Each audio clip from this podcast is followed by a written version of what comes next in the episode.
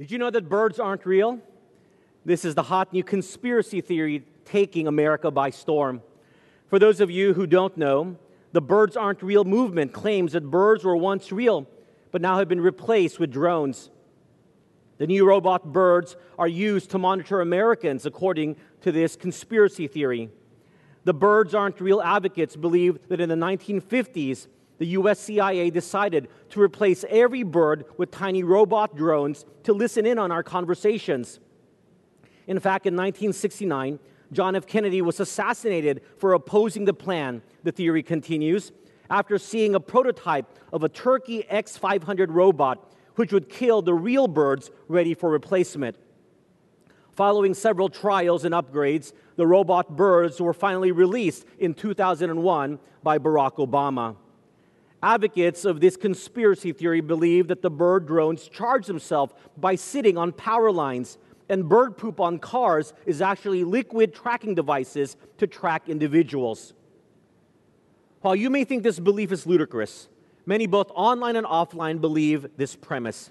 In fact, there was a rally which took place recently in Springfield, Missouri, and it was attended by a large number of people who really believe that birds aren't real and they were warning the world that all birds are really surveillance drones. Most believe that the founder of the Birds Aren't Real movement was making fun of those who advocated that the earth was flat. But sadly, joke or not, many have been convinced that birds aren't real. And it joins other ridiculous movement like Australia isn't real, where real thinking people are convinced of an absurd idea and lie. In the internet age, where we have access to more information than at any time in the history of mankind, and with people supposedly smarter and more progressive, why are so many educated, intelligent people falling into conspiracy theories and drawn into the allure of unsubstantiated secrets and supposed secret societies? One person writes, It boils down to fear.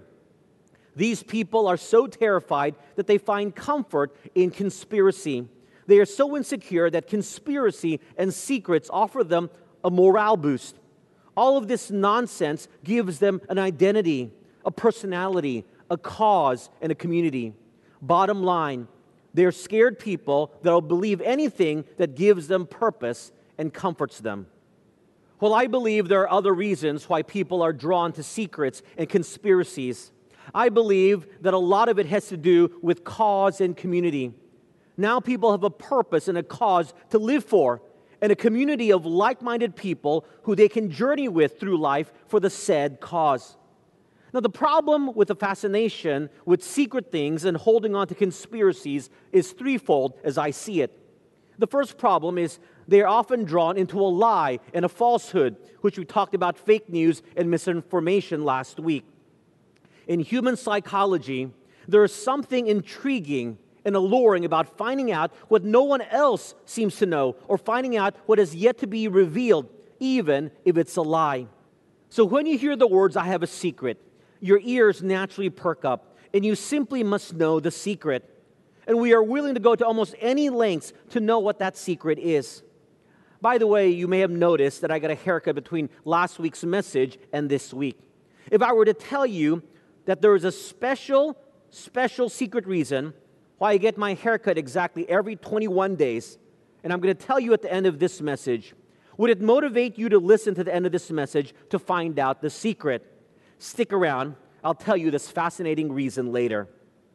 Now, the second problem that comes with the fascination with secret things and an obsession with conspiracies is that it takes our attention and focus away from what is really important, and it takes us away from the truth specifically the truth of Scripture. And that's why I believe that Satan, as the master deceiver, has orchestrated so many secrets and conspiracies in our day and age to draw people away from focusing on the light of Christ.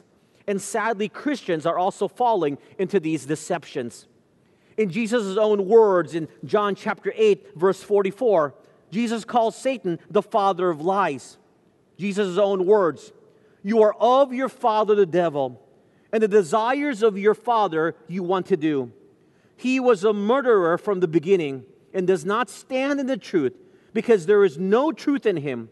When he speaks a lie, he speaks from his own resources, for he is a liar and the father of it. And the Bible tells us the father of lies blinds us so that we won't focus on the light of Christ. Here's what Second Corinthians chapter 4 verse 4 says, "Whose mind the god of this age, Satan, has blinded, who do not believe, lest the light of the gospel of the glory of Christ, who is the image of God, should shine on them." Now, does the Bible have something to say about all of this? Sure, it does. The Bible tells us, in fact, in Deuteronomy chapter 29, verse 29, Deuteronomy 29 29, that the secret things belong to the Lord our God.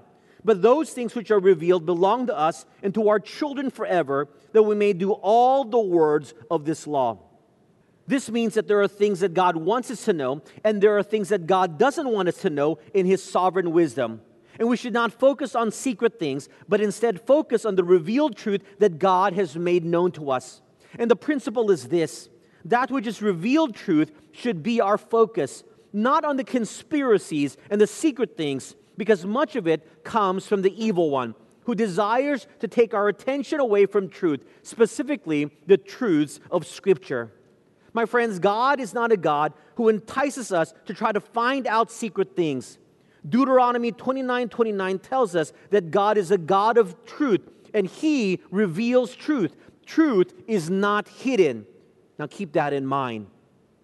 The third problem with an unhealthy fascination with secret things and holding on to unproven conspiracies is that if our reputation is such that we are known to be people who fall easily into conspiracy theories and unsubstantiated secrets and espouses and propagates them often, that when we share about the truths of Jesus Christ and the truths of the Bible, then our friends and family may think it is also a conspiracy and associate Jesus and his death and resurrection as an unproven conspiracy as well. Simply put, if you are a known spreader of conspiracies and unproven so called secrets, then why would anyone want to believe anything you say or advocate for, even if it concerns the truth of Jesus and the Christian faith. And so we continue our sermon series, Searching for Truth. It is important for us as followers of Jesus Christ to filter and discern truth in a confusing world, a world where we have access to so much information and are bombarded with everyone claiming to speak the truth and claiming that the opposite side conspires to cover up the truth being advocated. And so, in a world full of conspiracies and secrets, we want to learn some biblical principles in our search for truth. Now, turn with me in your Bibles to the book of Matthew, chapter 27, as we take a look at verses 62 all the way to chapter 28, verse 15. We're going to be studying Matthew, chapter 27, verse 62 to Matthew, chapter 28, verse 15. We're going to take a look at one of the greatest conspiracies in the world that pervades even today about the resurrection of Jesus Christ.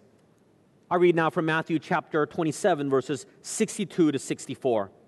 On the next day, which followed the day of preparation, the chief priests and the Pharisees gathered together to Pilate, saying, Sir, we remember, while he was still alive, how that deceiver said, After three days I will rise. Therefore, command that the tomb be made secure until the third day, lest his disciples come by night and steal him away, and say to the people, He is risen from the dead so the last deception will be worse than the first. Contextually, Jesus had died on the cross for the sins of mankind and was buried, as the preceding verses tell us. The Bible says that on Saturday, the Jewish religious leaders went to see the Roman governor Pilate to ask another favor. Remember, the Jewish leaders had previously convinced Pilate to have the innocent, sinless Jesus nailed to the cross. After his death, Pilate allowed Jesus' body to be given to Joseph of Arimathea, who, with the help of Nicodemus, prepared Jesus' body for burial and buried Jesus in his own unused tomb and had a large stone rolled against the tomb's door. These Jewish religious leaders now told Pilate that Jesus had claimed he will rise again after three days, and so they were worried. Note what the Pharisees called Jesus. They called him a deceiver. Imagine how these leaders so hated Jesus. They were so afraid of Jesus' influence as a threat to their own religious powers over the people that even in death, they continued to resort to calling him derogatory names, trying to discredit anything Jesus said or did. In verse 64, we are told that they asked Pilate to secure the tomb in the tomb area, at least until Sunday, or else the disciples of Jesus may come at night, steal the body, and proclaim Jesus risen from the dead. I point out to you the last phrase of this verse. This last statement of the religious leaders showed that they knew the impact a risen Savior would have on the nation. It would confirm and affirm all that Jesus had said and taught that salvation indeed does come through him because he died for the sins of mankind, and that the resurrection of the Savior showed that he conquered death, and therefore, placing trust in Jesus, the risen Savior would allow all people also to have eternal life. This is why the religious leaders stated that a risen Savior and his claim would be worse than all of Jesus' previous claims because it would confirm everything he said to be true. So they tried to suppress any possibility of this, which is part of Satan's greater plan as well. You know, I find it very interesting that these Jewish religious leaders would even care about having the tomb and the tomb area sealed and guarded. Jesus was dead. They were the ones in power and could suppress any claim of Jesus' resurrection, even if his body could somehow be so easily stolen by the disciples at night. I wonder if they asked Pilate for this favor also because they somehow not only wanted to prevent a theft, but also wanted to prevent Jesus from resurrecting, just in case that what he did say came true, and to prevent that resurrection with a contingent of Roman guards who would kill him if he somehow resurrected. These leaders had already seen many of Jesus' miracles in his earthly ministries. They tried to explain it away, even saying that the miraculous power was from the devil himself. So they were rightfully afraid that it may possibly come true. It's almost as if the religious leaders wanted to make sure that Jesus would die again in case he decided to come back alive from the dead, and the Roman guards were there.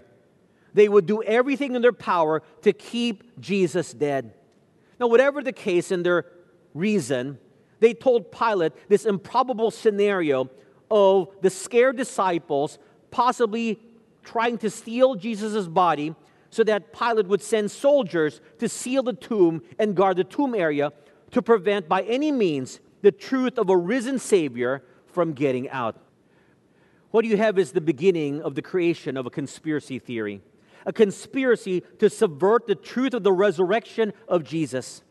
You see, ever since Jesus began his public ministry in the area of the Galilee, he was a threat to the established Jewish religious authority structures. And they would do everything in their power to bring down Jesus and minimize his influence on the people. As Matthew 26 4 tells us, they plotted to take Jesus by trickery and kill him. They conspired to get rid of Jesus, and it all began with an agenda to get rid of him because he was a threat to them.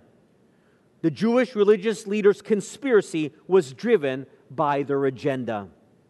And here we can extrapolate our first biblical principle in our search for truth. Number one, look for the agenda behind the proposition and driving the narrative. Look for the agenda behind the proposition and driving the narrative.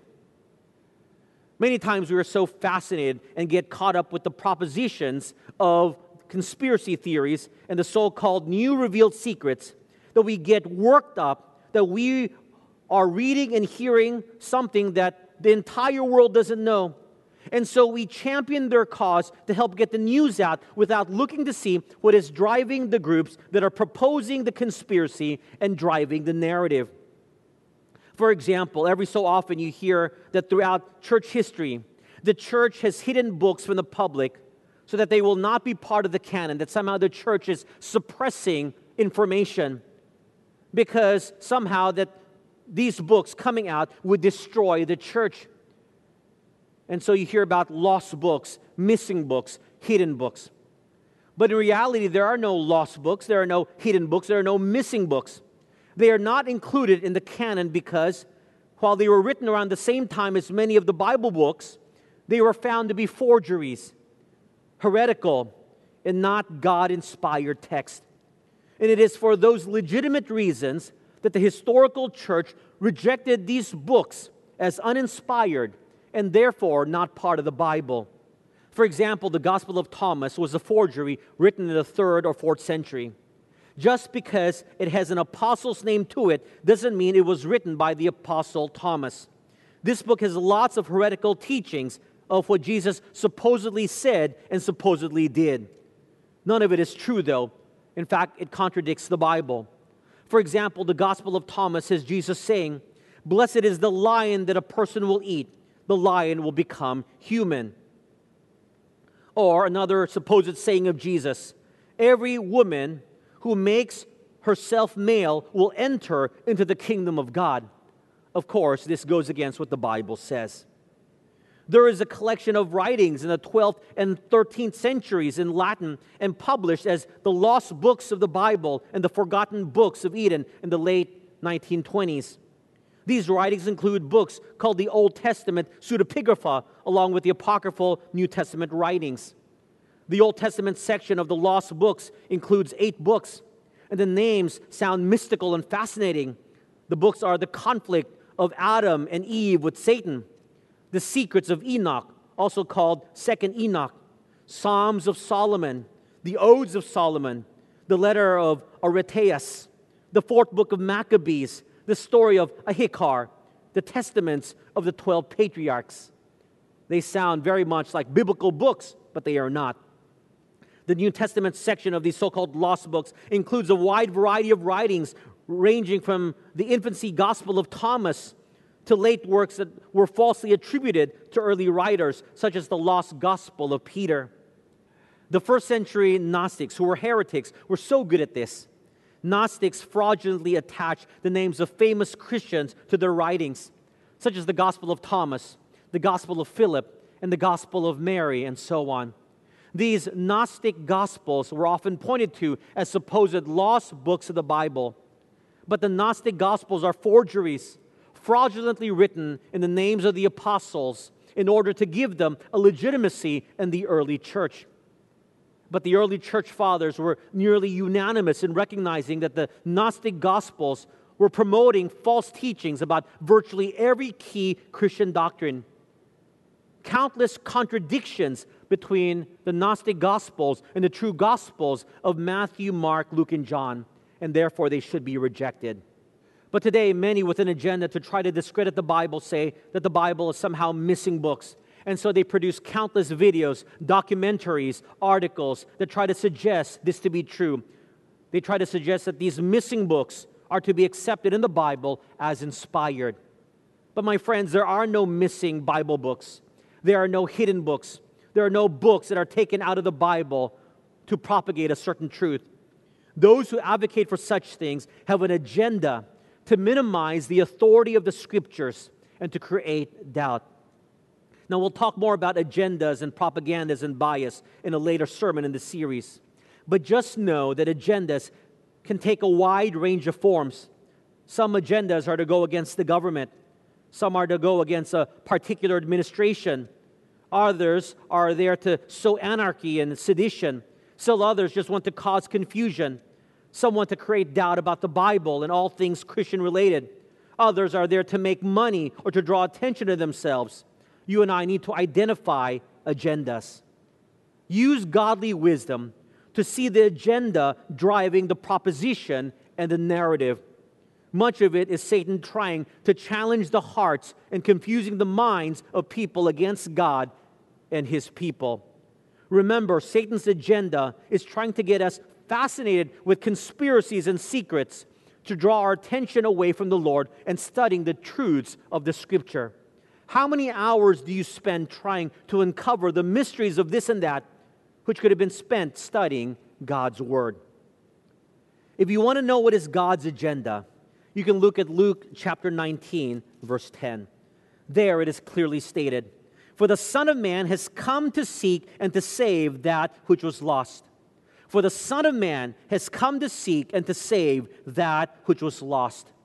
My friends, the heart of God is to save you and me. It is an agenda that is driven by love and grace, with nothing for himself, but with everything for our benefit. That is the truth we should be focused on and the truth we should be sharing. Now, let me read Matthew chapter 27, verses 65 to 66. Pilate said to them, You have a guard, go your way, make it as secure as you know how. So they went and made the tomb secure, sealing the stone and setting the guard.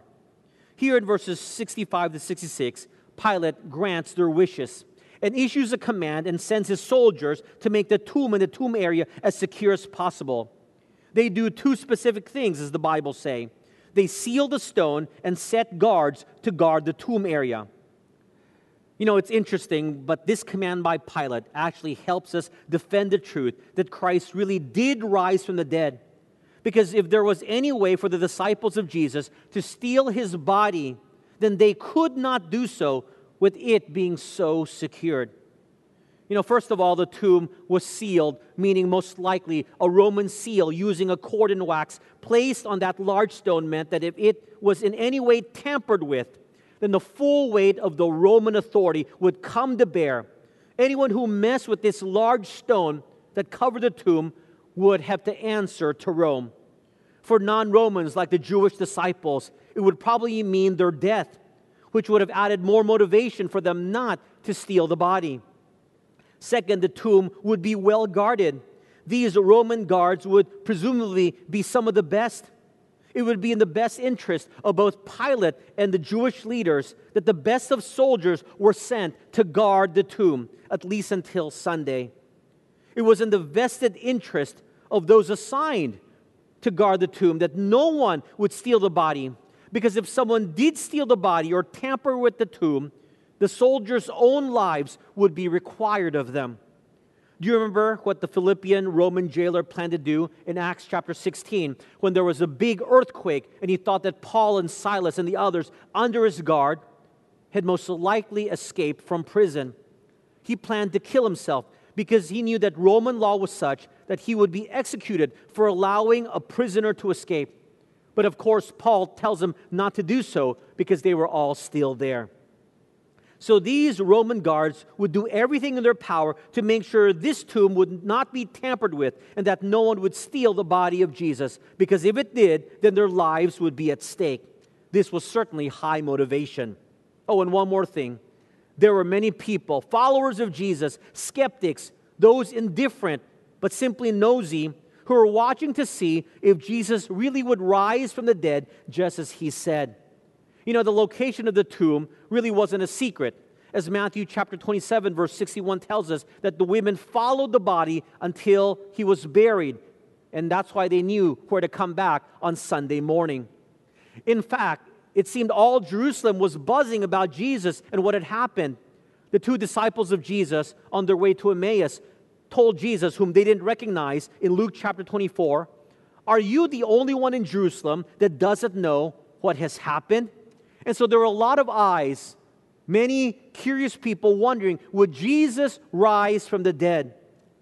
And so, with many eyes on the tomb, and with it being so heavily guarded, it would have been an impossibility for the fishermen of Galilee to go, quote unquote, full ninja mode to try to quietly steal the body of Jesus without a single person knowing about it.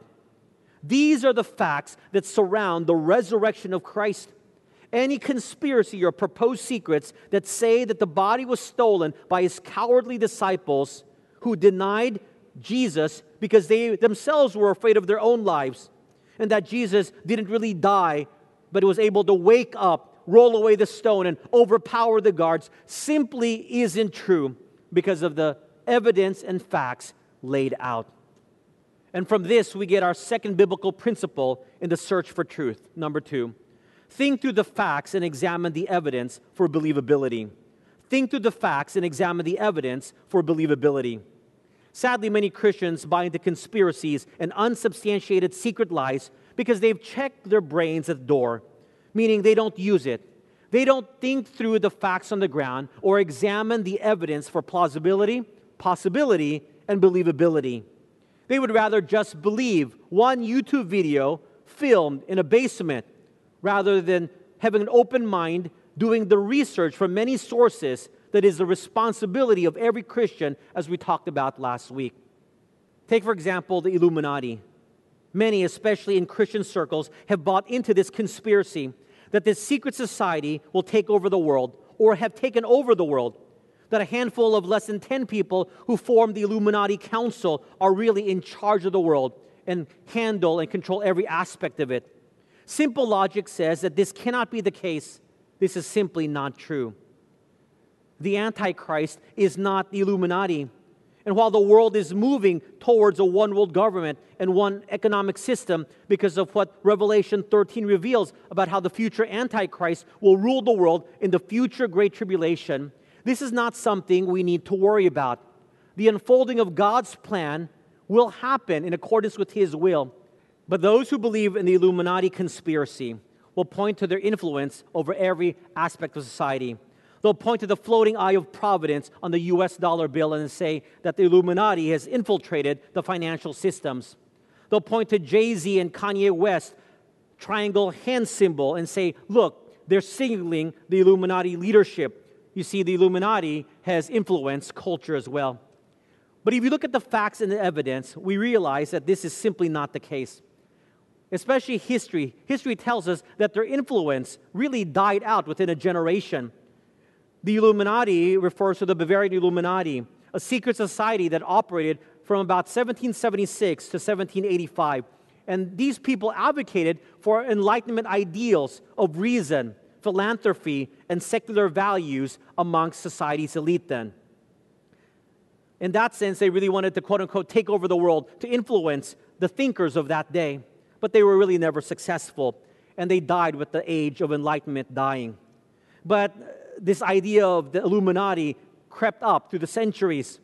Yes, they had odd and bizarre rituals that kept the secrecy of the organization, but they really were simply promoting Enlightenment ideals like rational thought and self rule. And they were anti clerical and anti royal, which were revolutionary ideas at a time full of monarchies. But the fascination and the conspiracy of the Illuminati continues today. And it often shows up in our culture through books made popular by authors such as Dan Brown and, in fact, homemade videos. But it is now no longer associated with only Enlightenment ideals, but it's now mixed in with Satanism, aliens, myths, and other bizarre conspiracy theories, all because it is a secret society. And because it is secret, you can add whatever you want, and people or certain people will still believe. This is also played out in many of the other secret societies like the Knights Templar, the Priory of Zion, and the Order of Skull and Bones. And that being said, there are demonic and satanic influences in some secret societies, perhaps all of them, because any worldview that isn't biblical is from the evil one, and so they should be avoided. And again, this is part of Satan's plan to instill unfounded fear in your heart and to waste your time researching on these secret societies instead of focusing on God's word. And so you take off your eye from the mark, which should be Jesus, and instead focus it elsewhere. I don't fear these secret societies. I don't worry about what they're doing. Most of them are very small and they don't influence our society. And indeed, there's nothing to fear because Christ is already victorious. So, my friends, in prayer, use your brain and wisely discern and examine the facts and evidence for believability before you advocate for it. But let's all believe and advocate for what we should believe the revealed truth about Jesus Christ and what is revealed in the scriptures instead of believing what we should not believe. Let's come back to our story in Matthew chapter 27. In spite of what the religious leaders and Pilate had done, Jesus Christ did in fact resurrect from the dead. So now there is a problem how do the religious leaders cover their tracks and explain the risen Savior to an inquisitive public? Well, they execute a cover up plan and will employ many tactics to do so. Let's see their methods, which is being used today. Jump with me to the next chapter, Matthew 28. I read verses 11 to 13. Now, while they were going, behold, some of the guards came into the city and reported to the chief priests all the things that had happened. When they had assembled with the elders and consulted together, they gave a large sum of money to the soldiers, saying, Tell them, His disciples came at night and stole him away while we slept. Of course, it was only natural that some of the soldiers and guards reported what happened. But notice that it wasn't to their commanders in the Roman army hierarchy, nor to Pilate, that they first reported what happened. Instead, they reported to the Jewish religious leaders because they knew they were in trouble. Their lives were at risk because there was no more body in the tomb. If they were to report accurately, they would have reported that no one came to steal the body, and Jesus did in fact resurrect, and there was nothing they could do to stop it. But if this story got out, many would have believed in Jesus. So the Jewish religious leaders assembled together, and the Bible tells us they bribed the soldiers with a lot of money, so called hush money. Money is always involved in a cover up. Follow the money trail, as people say. People who propagate conspiracy and secrecies often have a money angle. I had the privilege of backpacking through Scotland a few times. It's absolutely a beautiful country. If I were to ask you five things you know about Scotland, I'm sure for the vast majority of you, the Loch Ness Monster would be on that list of top five things. I've been to Loch Ness, which is really a lake, and I've never seen this aquatic monster known as Nessie. I once asked the local there if he really believed the Loch Ness Monster. And he said, Of course not. They've done sonographic mapping of this lake and found nothing. And that famous photograph called Surgeon's Photo from 1934 has been debunked as a hoax. However, he said that the mystery and the legend brings in the tourist money to the area, so we locals keep the legend alive. You see, there's always a money angle often in conspiracies. In verse 13, we find out that the religious leaders tell the soldiers to tell those who ask an alternative story, which was that the disciples came and stole the body of Jesus. Now, we've already talked about how unviable and how unrealistic this story is, how professional, trained soldiers with eyes on the tomb are unable to prevent untrained fishermen from rolling away the stone over the tomb without making any noise and unseen, able to steal the body of Jesus. But as long as there's a plausible alternative story, that's good enough for people to believe in. And that's what you have some possible story with perhaps a bit of truth, and people not wanting to believe the real truth, they will always gravitate to the alternative. And so people who don't want to believe that Jesus resurrected will latch onto this false story that the disciples stole the body, however unbelievable it is. Take, for example, our story at the beginning about birds being drones. We know that the government does surveillance. We don't know how. So one can see how I can be led into believing that birds are really surveillance drones because who knows what unusual techniques can be used, even though the logical side of us knows that birds are real. We'll always gravitate to an alternative story if we will not believe in the real truth presented. Look at verses 14 and 15. And if this comes to the governor's ears, we will appease him and make you secure. So they took the money and did as they were instructed. And this saying is commonly reported among the Jews until this day. The Jewish religious leaders assure the soldiers that they didn't need to worry because they will take care of Pilate and explain it to him. Most likely, they also bribed off Pilate to look the other way. And so, what you have here is a big cover up. Verse 15 tells us that the soldiers guarding the tomb took the money because the alternative, which was most likely death, wasn't a better option. And they simply told the people that the body was stolen because people don't often ask much questions of those in authority and people couldn't believe someone would just come back from the dead. And so the misinformation that the body of Jesus was stolen continues to be propagated even until today. One of the things you and I have to realize is that cover ups are very elaborate, they are very complex, they are very believable if the story is told well and everyone shares the same story. Often money is involved, and often there is a viable alternative when people don't want to look at the facts and they don't want to look at the facts because they want to believe in something else. What you have there is the perfect storm for a conspiracy. Whatever your view is on the COVID 19 vaccine, or vaccines in general, it's interesting to note that researchers have found that just 12 people are responsible for 65% of the misleading claims and outright lies about the COVID 19 vaccines that proliferate on Facebook, Instagram, and Twitter. In our NPR research, these 12 individuals are well known to both researchers and the social networks.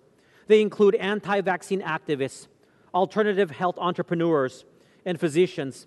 Some of them run multiple accounts across different platforms.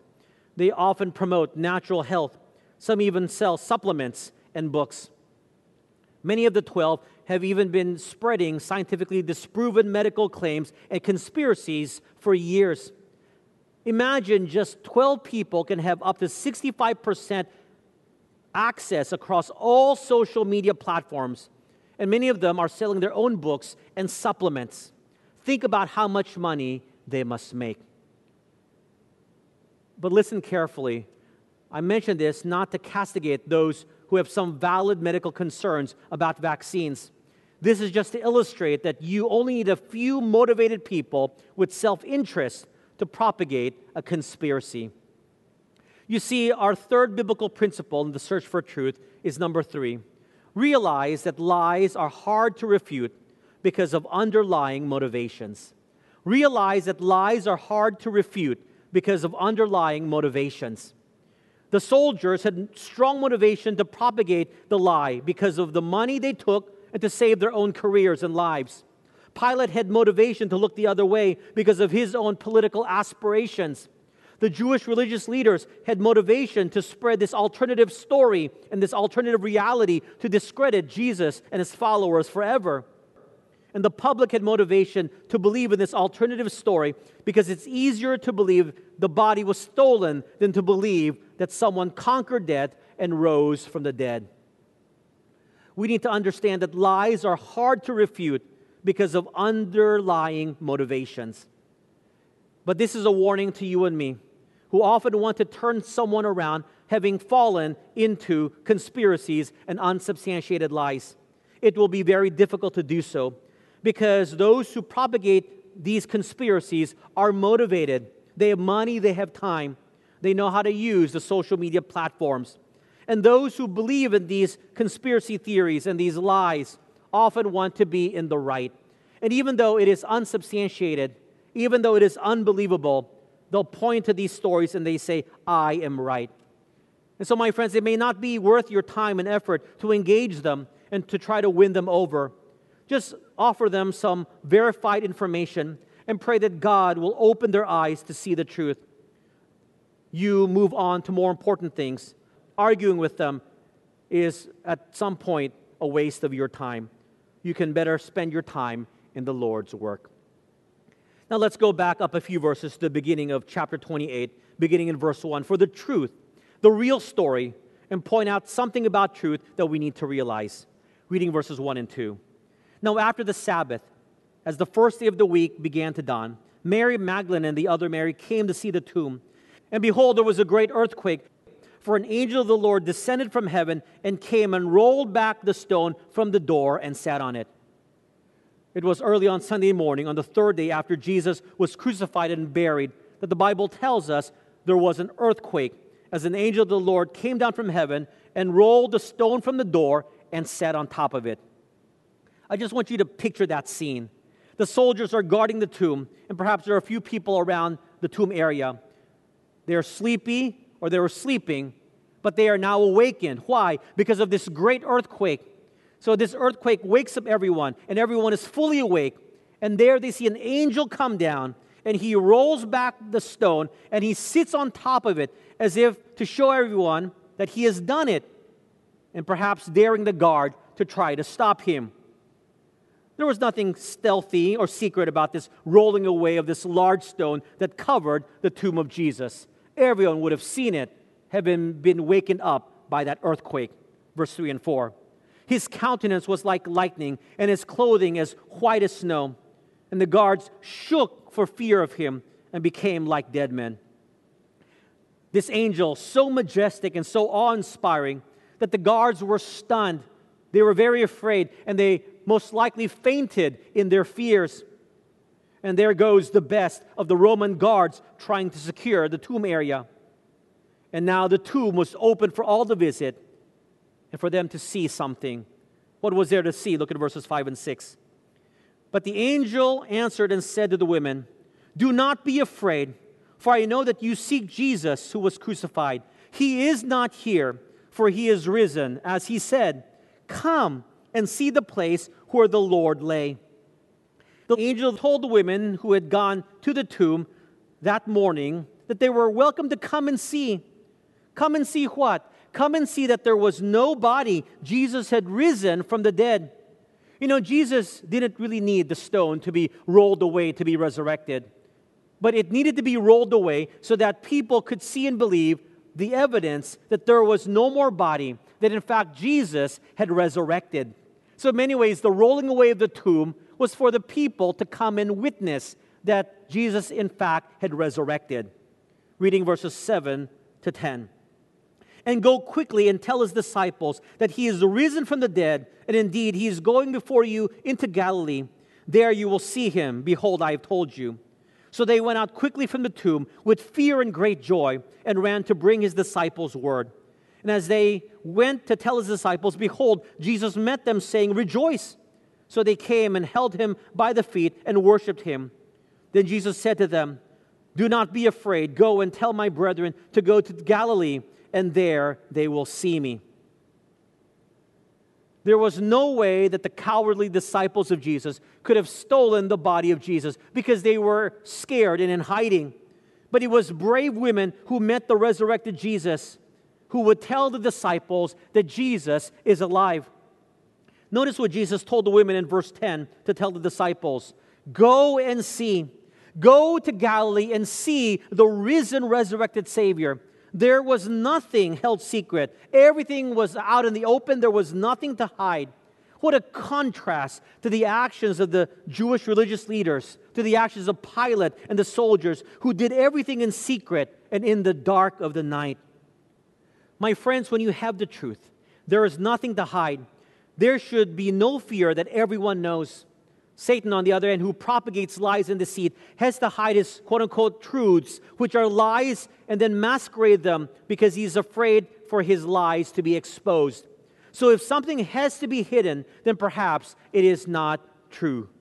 You see, biblical principle number four in the search for truth, number four, recognize that truth has no secrets, there is nothing to hide recognize that truth has no secrets, there is nothing to hide. Again, Deuteronomy chapter 29, verse 29 reminds us this that the secret things belong to the Lord our God, but those things which are revealed belong to us and our children forever, that we may do all the words of this law. Truth has no secrets. So, secret societies and conspiracies that espouse you to seek out their secret truths are a waste of time. They have nothing of truth to share with you. And if they do, then it wouldn't be secrets. By the way, remember, I asked if you wanted to know the special secret reason why I get my hair cut every 21 days. And the reason is this because my hair grows long and the sides start to look unkept after 21 days. I know it's a letdown of an answer as you were expecting something more special but it is to show that the pursuit of supposed secret truths is often a letdown and a waste of your time to pursue. This trick to call something a secret and then get people interested has been around for centuries. The heretical Gnostics that tried to infiltrate the early church used it to entice the believers to follow the heretical teachings by proposing secret knowledge. In fact, the word Gnosticism comes from the Greek word gnosis, meaning knowledge the Gnostics believe there was a deeper, mysterious, or secret knowledge reserved for those with true understanding, leading to their heretical version of salvation.